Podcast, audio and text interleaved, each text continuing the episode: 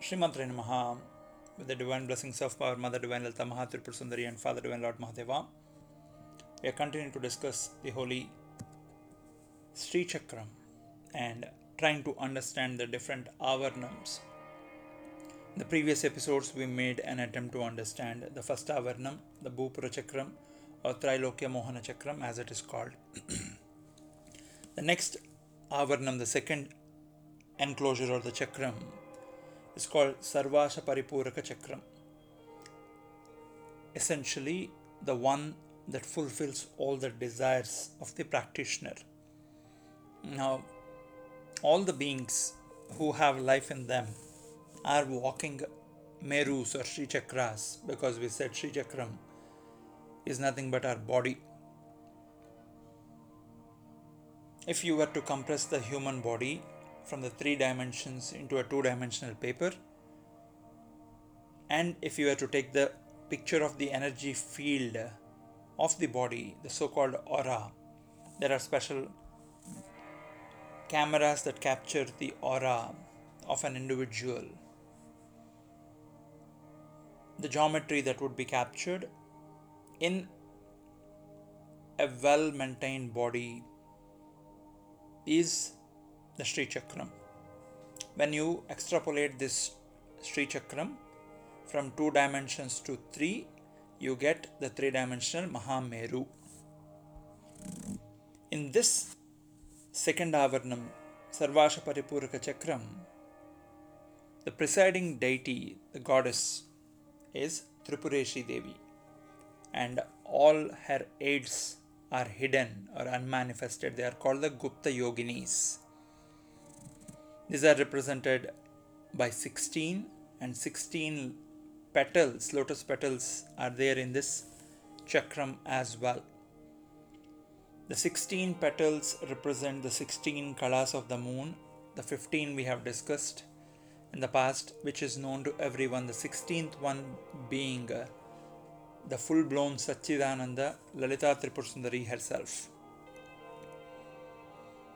Now, just above the 16 lotus petals, there are three concentric circles that are recognized only in the Dakshinamurti Sampradayam, where the Sri Vidya Guru is considered Dakshinamurti. Dakshinamurti is the one who revealed the Sri Vidya tradition to the likes of Hayagriva and others.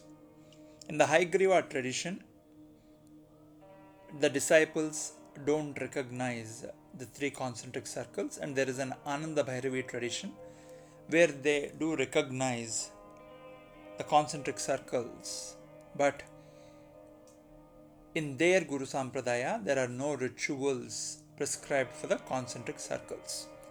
While we respect both the other traditions as well, since we follow the Dakshinamurti tradition, we accept their presence in both physically, spiritually, and ritually as well.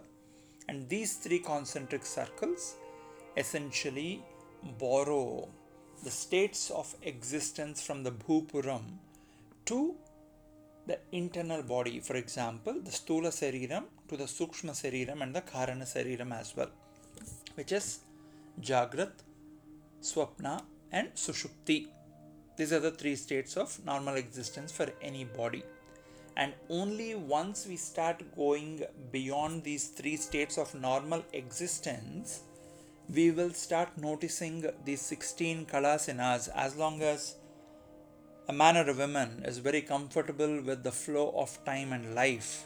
He or she will not even get a calling to tune within themselves to have a dialogue with the divine that is residing in them, which is the true Bhagavad Gita.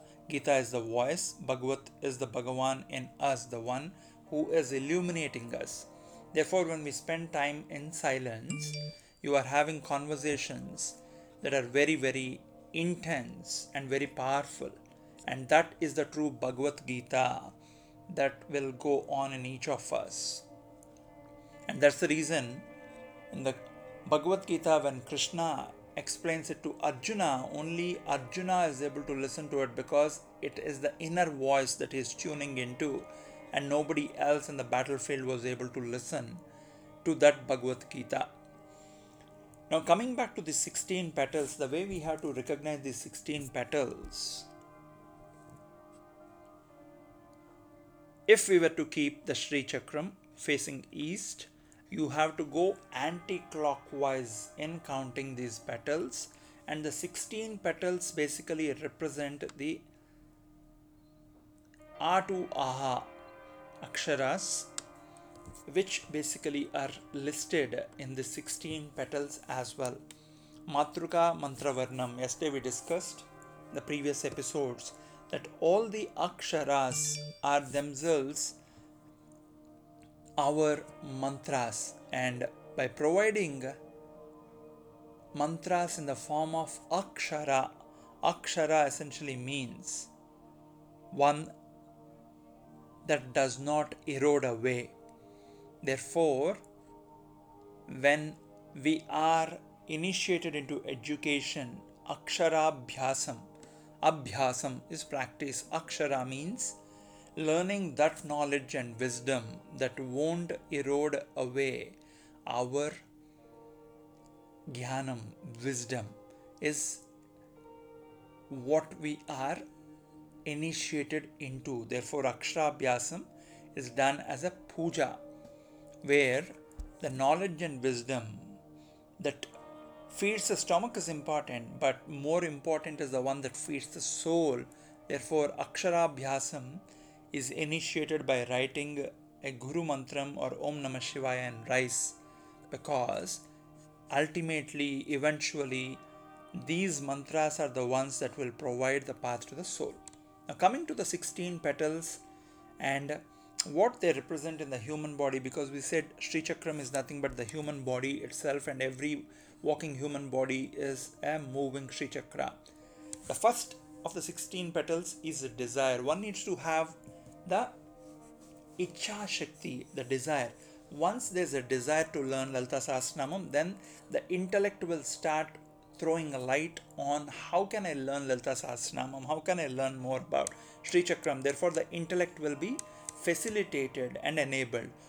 But immediately after that, every step of the desire, there will be a checkpoint. If the desire is bad, then we'll be slipping down, we'll be descending down. The de- desire is good, we'll be ascending up. Once we have the intellect working in enabling this desire, whether it's good or bad, then the ego gets fulfilled and ego grows. Once a person becomes knowledgeable, gets accomplished with a certificate or a rank, his or her ego gets completely inflated. And uh, once the ego is inflated, then he or she will start making sounds or talking unnecessary things. And therefore, the fourth is sound. The fourth petal is representative of sound. Once there is sound, then the next petal is touch after sound when you're talking affectionately you want to hug somebody and feel them touch them. Similarly when you are very angry with someone you want to basically fight with them or hit them or slap them. So touch sound always gives rise to the need to touch someone. Once you are touching you feel the form of that person or that you know the form that you are touching. Once you touch the form you would want to taste it and once you taste it as you are tasting your sense of smell also gets ignited. Once the smell is getting ignited therefore relaying it to your mind you will start recognizing the presence of mind. Once you have mind the presence of mind is recognized then you will realize that you have courage or dhairyam once you have courage, then you realize what incidents, what experiences give you courage, what experiences give you bhayam. Therefore, the 11th one becomes memory. Once you have a memory, you try to give the form a name and try to remember oh, this body is called Prasanna, that body is called Raja, this body is called Rama, this body is called Hanuman. So, we try to remember things with the form and using our memory we try to reflect upon a name where we try to look at the forms and forgetting the formless that powers it for example if you need to switch on a light you will only look at the light but it's very difficult to comprehend that invisible current which flows in the wires enabling light to function. Then is the seed. The seed which was the reason or cause of our birth. All of us started our journey as a seed in the temple of womb of our mother the garbhalayam and that seed was doubled with a soul entering into mother's garbhalayam in the fifth month that we have discussed in the past episodes. Now that soul when fed with the seed gives rise to the body. And that body which grows forgets the 16th phase the immortality. So in some sampradayas the 15th is considered immortality because the soul which is immortal comes into the seed and therefore forgets the finite infinite limits of that soul because captured in the body the maya starts acting. Therefore we all believe and behave as if we are just the body. Now these 16 that we have discussed are represented by 16 gupta yoginis which are all these yogini namas that we are referring to are also in Kadgamala. Those of you who chant Kadgamala will recall these names. The 16 starting from the one on the east going anti-clockwise are Kama Karshni. Kama is basically desire. Buddhya Karshini essentially is the buddhi or the intellect, the second one. Third one is Ahankara Karshni. Ahankara is ego, and ego is not necessarily bad. Sometimes we need to have self confidence, and that is also powered by ego. Fourth one is Sabda Karshni or sound. Fifth one is Sparsha Karshni, Sparsha or touch.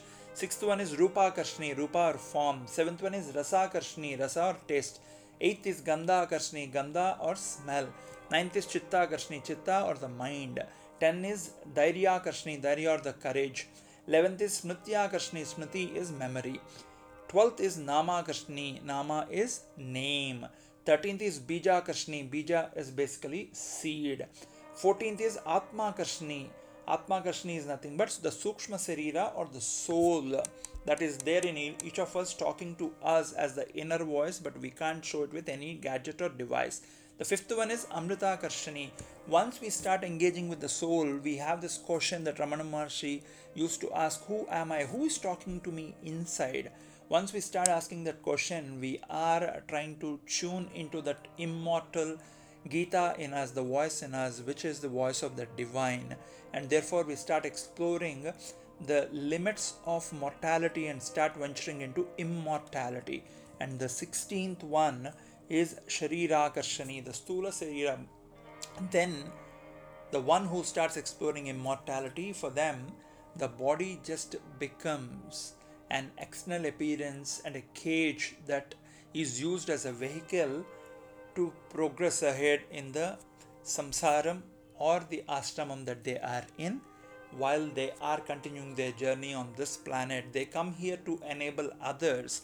Therefore yesterday we discussed in the previous episodes like a lamp or a deepam lit on top of the kartika deepam lit on top of the arunagiri mountain no matter where you lit that lamp it will give the same light. But when you're taking it to the peak of the mountain and lighting it the vantage point where will be accessible to many many people who are not at that elevated level will also be able to see the see the dvipam the deepam and therefore using the prakasha vimarsha nyayam that deepam will light the light of knowledge dispelling the darkness of ignorance on all the people who are witnessing it and that's where uh, sharira karshani essentially keeps these jiva who is on the path of immortality in the Stula Sarira for the benefit of others.